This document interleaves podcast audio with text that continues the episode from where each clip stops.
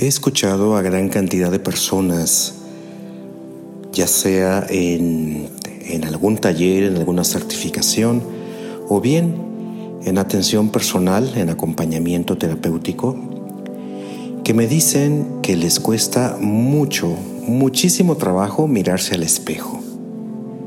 Y entonces yo les pregunto, ¿y cómo, oye, ¿y cómo le haces para peinarte o para rasurarte o para maquillarte, según sea el caso? Pues evito verme y solamente me veo lo mínimamente indispensable ante el espejo. No me gusta verme. Si tú eres de esas personas quiero que reflexiones sobre la gran, gran, gran problemática que se esconde detrás del no ser capaces de contemplarnos al espejo. ¿Qué significa el poder contemplarme? Incluso mirarme directamente a los ojos implica la capacidad de reconocerme, pero también de aceptarme. Yo no puedo aceptarme si primero no me reconozco. Ese soy yo, esto soy yo y me acepto. Y si, y si soy capaz de reconocerme y aceptarme, pues el siguiente paso sería amarme. Me amo me amo tal y como soy, tal y como estoy, tal y como he sido. Y me amo tanto que quiero mejorar, que quiero crecer, que quiero aprender. El verdadero amor siempre, siempre y siempre va de la mano del crecimiento. Siempre va de la mano del desarrollo, siempre va de la mano de la evolución. Cuando tú amas a alguien, lo amas intensamente, por supuesto que le aceptas tal y como es, sin embargo, vas a buscar su crecimiento y su desarrollo. No quieres que se quede esa persona estancada, ¿verdad?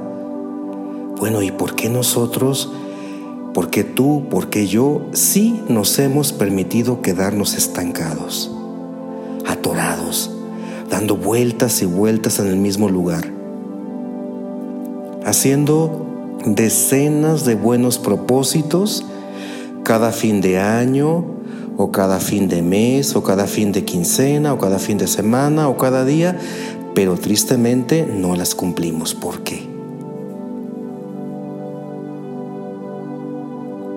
Definitivamente no nos amamos. Y si no nos amamos es porque antes no nos hemos aceptado y si no nos hemos aceptado es porque antes no hemos sido capaces de reconocernos. Y es por eso que no podemos vernos a los ojos en un espejo. Nos damos vergüenza, nos causamos lástima o incluso hasta nos da coraje vernos. Y por eso evitamos la mirada con nosotros mismos. ¿Cómo esperas que alguien más te reconozca, te acepte, te ame, te perdone si tú no eres capaz de hacerlo contigo misma, contigo mismo? Eso es imposible. Y si estás en esta situación de la cual te estoy platicando, la buena noticia es, no eres mala, no eres malo. En verdad, de verdad, no lo estás haciendo por maldad. No estás loca, no estás loco. Simple y sencillamente, tu niño interior está muy lastimado, muy herido. Ha perdido incluso la confianza en ti. Y se siente tan solo y tan abandonado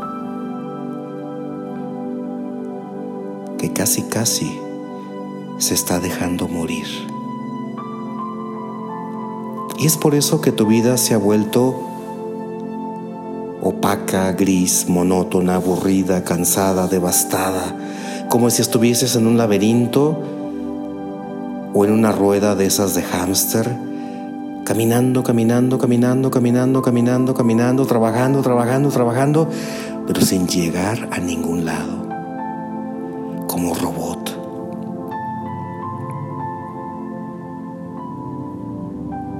Y yo digo, bueno, hasta el día de hoy nos ha funcionado.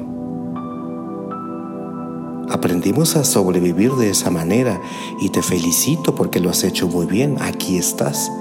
Pero la pregunta importante es, ¿quieres seguir el resto de tu vida como hasta ahora? ¿Como zombie? ¿Como robot? ¿Como autómata? ¿Victimizándote por las circunstancias que te van sucediendo en la vida?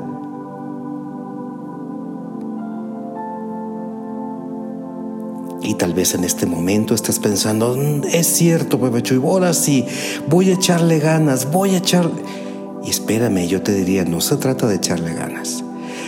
Porque ganas ya se las has echado muchísimas veces y no te ha funcionado. Esto no se trata de motivación, esto no se trata de echarle ganas. Se trata de sanar.